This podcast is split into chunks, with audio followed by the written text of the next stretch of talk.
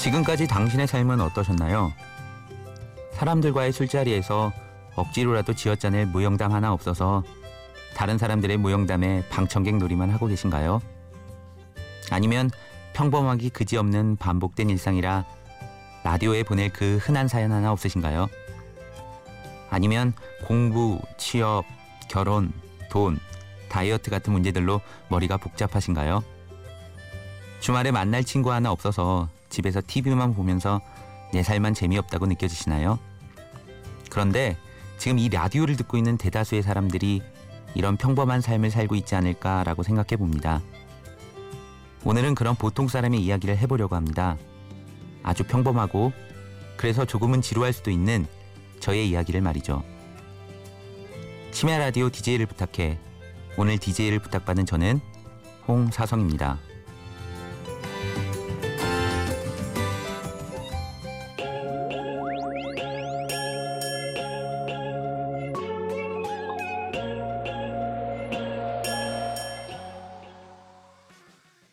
첫 곡은 트와이스의 치얼업 듣고 오셨는데요.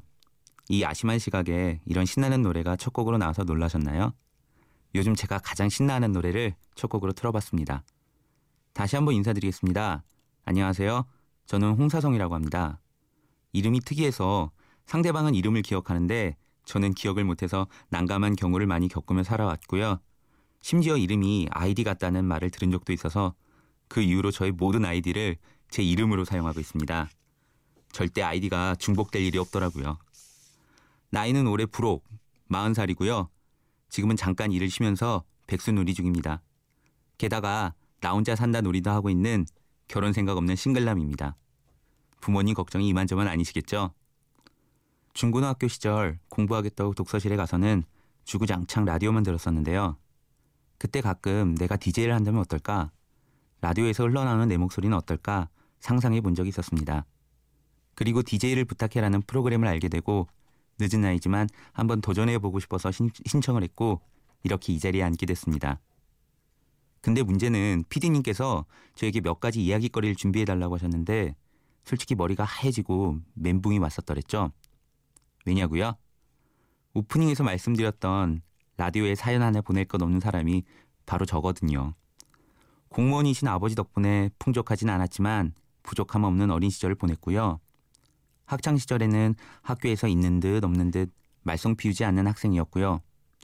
공부를 아주 잘하지도 못했지만 그렇다고 아주 못하지도 않았고 다행히 운도 따라줘서 재수생활 없이 4년제 대학을 갈 수 있었고 그 흔한 구타 한 번 없이 군대를 무사히 제대할 수 있었습니다. 대학교를 졸업하면서 또 운 좋게 바로 취업을 할 수 있었고요. 11년 넘게 사회생활을 하면서도 회사에서 주는 월급으로 풍족하진 않았지만 부족하지 않게 살아왔습니다. 제 인생이 이런데 이야기거리를 생각해내려고 하니까 너무 막막하더라고요. 이야기에 MSG를 좀 쳐볼까도 생각해봤는데 뭐 메인 요리가 있어야 MSG를 치죠. 요리 자체가 없으니 말이에요. 그래도 어쩌겠습니까? 그래서 머리를 쥐어짰죠. 노래 한 곡 듣고 제 인생의 소소한 이야기 몇 개 소개해보겠습니다. 들으실 노래는 또 걸그룹입니다. 걸그룹은 항상 오르니까요. 11일에 컴백했죠. 대박을 기원합니다. 여자친구, 오늘부터 우리는.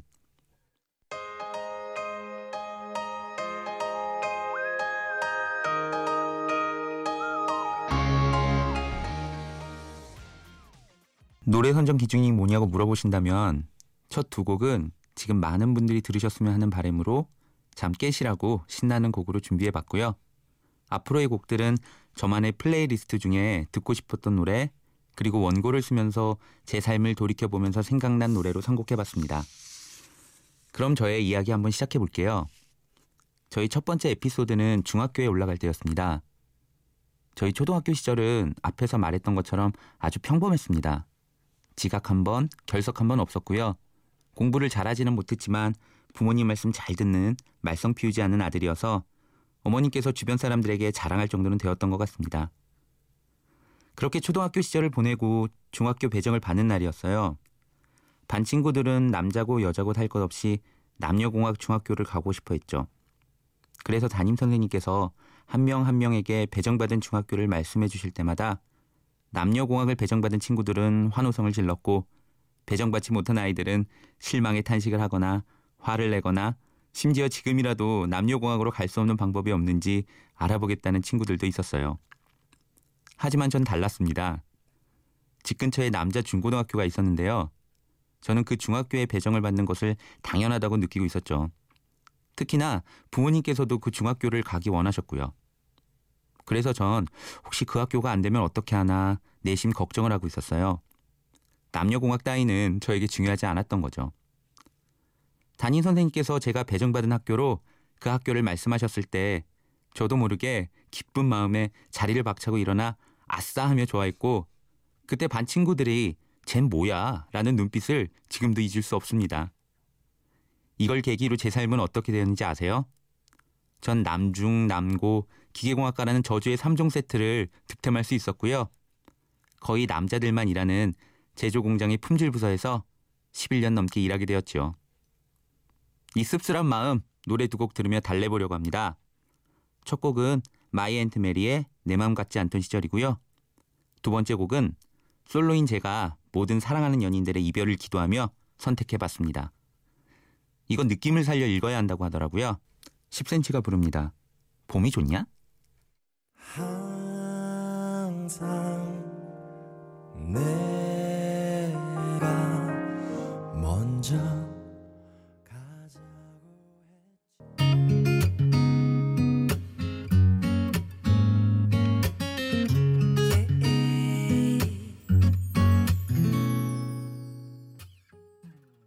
두 곡 듣고 오셨고요. 저희 두 번째 에피소드는 대학교 입학할 때로 거슬러 올라갑니다. 초등학교 때 그렇게 바랬던 남중남고에서 역시나 전 아무 말썽 없이 중고등학교 시절을 보냈습니다. 그 흔한 중2병도 크게 없었고요. 물론 가출 따위는 생각해 본 적도 없었어요. 수능시험을 볼 때까지 술, 담배는 해본 적도 없었고 노래방에도 가본 적이 없어서 누나가 넌 국보급이라고 비아냥거리기도 했었습니다. 그런데 문제는 그런 거 안 하면서도 그렇다고 공부를 열심히 한 것도 아니라는 겁니다. 그냥 있는 듯 없는 듯한 존재감 제로의 학생이었고요. 그렇다고 왕따를 당하거나 괴롭힘을 당한 적도 없었습니다. 그냥 저랑 비슷한 부류의 아이들과 나름 평범한 학창시절을 보냈죠. 그리고 대학교를 입학할 무렵이었어요. 고3 담임선생님께서 이 성적에는 금속재료공학과를 가야 한다고 추천을 해주셨고, 전 그래야 하나 보다라고 생각하고 대학 원서를 썼습니다. 그런데 남자는 무조건 기계지라는 아버지의 말씀 한마디에 어떤 고민도 없이 어설픈 효자 기질을 발휘해서 전 담임선생님 몰래 학과를 기계공학과로 바꿔서 지원을 했죠. 고3 때까지 부모님께서 하라는 대로만 하고 살았으니 하고 싶고 이루고 싶었던 꿈이 있었겠어요. 가고 싶은 학과도 물론 없었고요. 그저 부모님이 남자는 기계라고 하시니까 그냥 기계공학과에 가야 하나 싶었던 거죠. 그런데 기계공학과를 지원한 그 대학은 떨어졌고요. 100% 확신했던 대학교마저도 제가 지원한 그 과에만 학생들이 몰리는 기현상으로 저는 그 대학도 떨어지게 되었습니다.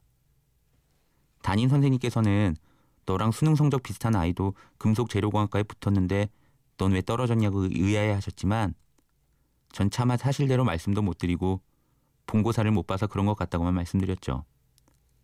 그렇게 후기대와 전문대를 준비하고 있던 어느 날 후기대 면접을 보고 집에 들어서는데 어머님께서 전화를 받고 계셨는데 목소리가 완전 격양돼 계시더라고요. 전 뭔가를 직감할 수 있었죠. 맞습니다. 기계공학으로 지원했던 학교에 추가 합격이 된 겁니다. 어머니와 저는 전화를 끊고 부둥켜 안고 좋아했고요.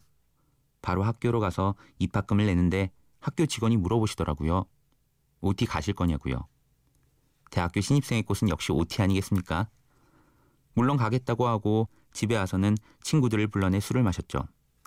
학교 팜플렛과 OT 안내서를 친구들에게 보여주면서 자랑을 하던 그때 전 발견하고 말았습니다.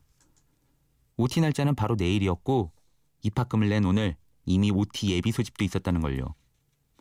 전 그만큼 아주 늦게 추가 합격이 된 것입니다. 그 후로 전 대학교에 다니면서 친구들에게 자랑스럽게 말하고 다녔었습니다. 1996년도에 내가 우리 학교 기계공학과 문 닫고 들어왔다고요. 늦게 배운 도둑질이 무섭다고 대학교에 들어가면서 전 술이라는 새로운 세계를 접하게 되었고요. 저의 청춘을 거의 술과 함께 보냈습니다. 그래서 선곡해봤고요. 너무 1차적인 노래 선곡이죠? 사과드립니다. 두 곡 들으시죠. 김필의 청춘, 바이브의 수리야.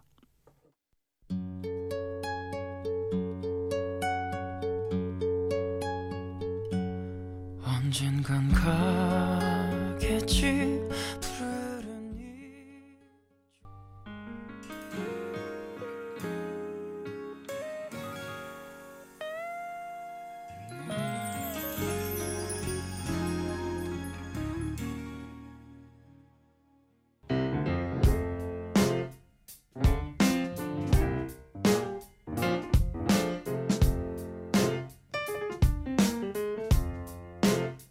어느 날 문득 따뜻한 바람이 네가 보낸 걸까.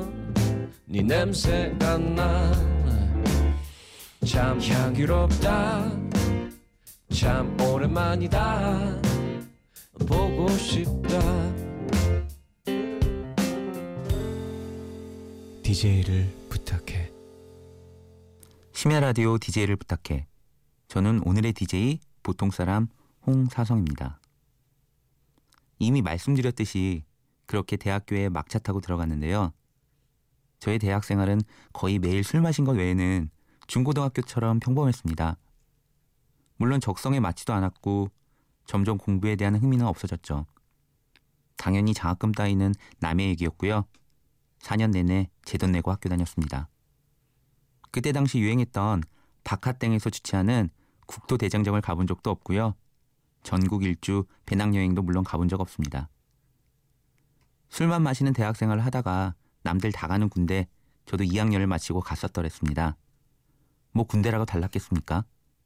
군대에서도 정말 있는 듯 없는 듯 생활했습니다.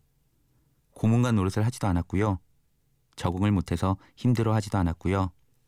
97년도에 군대를 갔는데 그때는 어느 정도 구타 및 가혹행위가 있었는데 전 운 좋게도 그런 일 한번 겪지 않고 군생활을 했습니다. 그렇게 2년 2개월이 흘러 말년 휴가를 가기 전날 저녁 점호를 할 때였습니다. 2년 2개월이라고 하니까 확 옛날 사람 느낌이 나죠. 당직 사관님이 제 동기한테만 그러시는 거예요. 그동안 수고 많이 했고 내일 말년 휴가 잘 갔다 오라고. 저도 그 자리에 같이 있었고 저도 말년이고 저도 같이 말년 휴가를 나가는데 말이죠. 왜 그런 일이 일어났냐고요? 그 동기는 시간이 지날수록 누가 봐도 말년인 것처럼 슬리퍼 찍찍 끌고 다니고 점호 시간에도 누가 봐도 말년 복장을 하고 다녔었더랬죠. 남자분들은 아실 거예요. 특유의 말년 행동, 말년 복장들. 반면 저는 어설픈 모범생의 기질을 버리지 못한 채 복장도 근무도 FM이었기 때문에 당직 사관님뿐만 아니라 몇몇 중대원들은 제가 말년인지 전혀 모르고 있었던 거죠. 다른 소대원들이 홍 병장님도 내일 말년휴가입니다 라고 말했을 때 너무 놀라하시며 너도 말년이었어?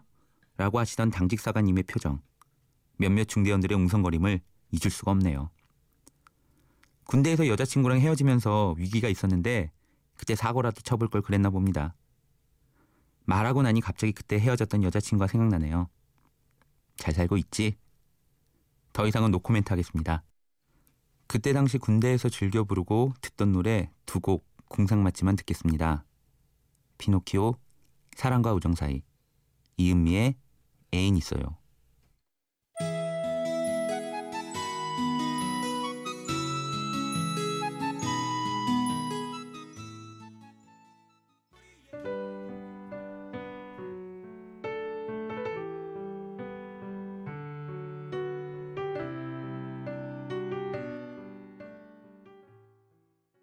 군대를 무사히 제대하고 학교에 복학해서 계절학기 재수강으로 열심히 학점관리를 하면서 정신없이 보냈던 것 같습니다.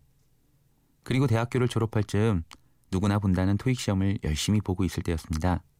취업을 해야 하니까요.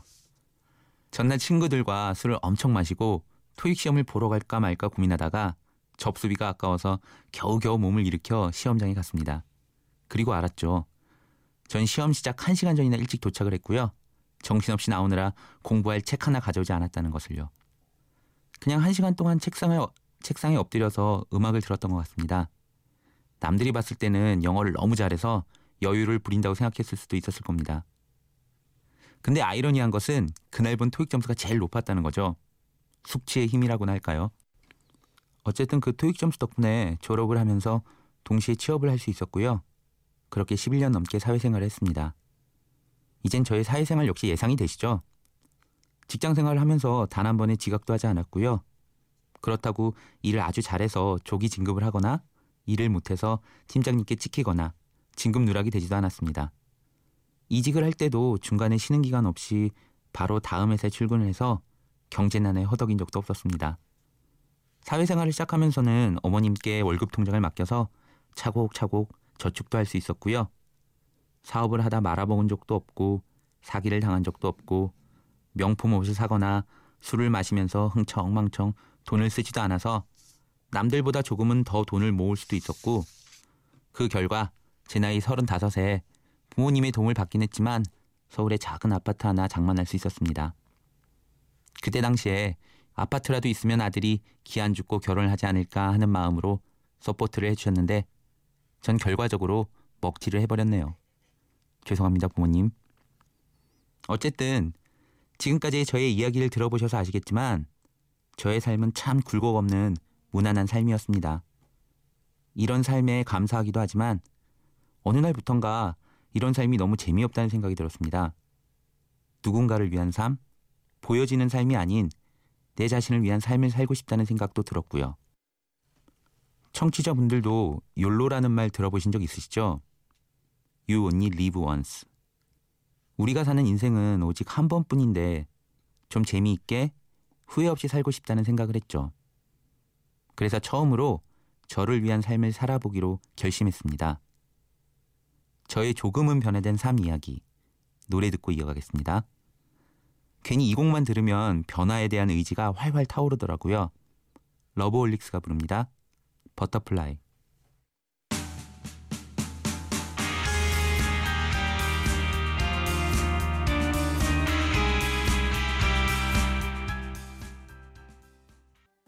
저의 이런 평범한 삶에 변화가 시작된 건, 아니 변화하려고 노력하기 시작한 건 제 나이 35에 물리적, 경제적으로 독립을 시작하면서였던 것 같습니다. 무엇보다도 그 당시 혼자 살아야겠다고 결심을 하면서 제 삶의 전반에 대해서 많은 고민과 생각을 하게 된 것 같습니다. 그리고 전 결심했죠. 저를 위한 삶을 살기 위해 조금은 이기적이 되기로 말입니다. 일단 전 취미를 갖기 위해 이것저것 배우기도 하고 시도도 했습니다. 그리고 미래를 위해 여러 보험도 들었고요. 그동안 거의 가보지 못했던 여행도 가보고 싶었기 때문에 당연히 생활비를 아껴야 했고, 그래서 가계부를 쓰기 시작했습니다. 35살까지 인터넷 뱅킹 한번 해본 적 없던 제가 지금은 모바일 뱅킹에 엑셀로 보험 관리, 생활비 관리를 하고 있고요. 또 불혹이 되면서 늦었지만 저 자신에게 투자하고 싶다는 생각이 들어서 치아 교정도 시작했고요. 좀 더 멋져 보이겠다고 욕심이 생겨서 수염도 길러보고 있습니다. 그리고 아저씨 몸매 안 되려고 운동도 열심히 하려고 노력하고 있고요. 자기 개발을 위해 중국어 공부도 하고 있고요. 다른 사람이 들으면 복에 겨운 소리다, 네가 싱글이니 가능한 거다라고 할 수 있겠지만 저도 다른 사람의 삶을 보면서 이런 식으로 생각을 많이 했었습니다. 내가 그렇게 못 사는 이유에 대한 변명거리를 생각해내기에 급급했죠. 그래서 지금까지 남들이 사는 대로만 쫓아서 살아왔던 것 같습니다. 그러다가 저는 그냥 사는 것이 중요한 게 아니라 어떻게 사느냐가 중요한 것이라는 생각이 들었고, 아주 고요한 제 삶의 호수에 아주 사소한 도전들로 작은 돌들을 던지기 시작했습니다. 처음에는 정말 작은 것부터 도전하기 시작했습니다. 여행을 가기 위해서 하루에 1,000원씩 여행 자금을 모으기 시작했습니다. 여행을 몇 번 다니면서 재미를 느끼니까 하루에 2,000원, 3,000원 욕심을 부리게 되더라고요. 그래서 1년에 2번 정도는 해외여행을 가게 됐고요. 결국엔 여행에 대한 자신감이 생기면서 나이 40에 한 달 동안 유럽 배낭여행을 가는 일까지 저지르게 되었습니다. 이게 제가 혼자 간 첫 번째 해외여행이었다니까요. 그냥 저질러 보니까 어떻게 되긴 되더라고요. 갑자기 지금까지 열심히 살아온 저를 포함한 우리 모두를 토닥토닥 하고 싶다는 마음이 생겼습니다. 그래서 선곡해봤습니다. 옥상 달빛입니다. 수고했어 오늘도.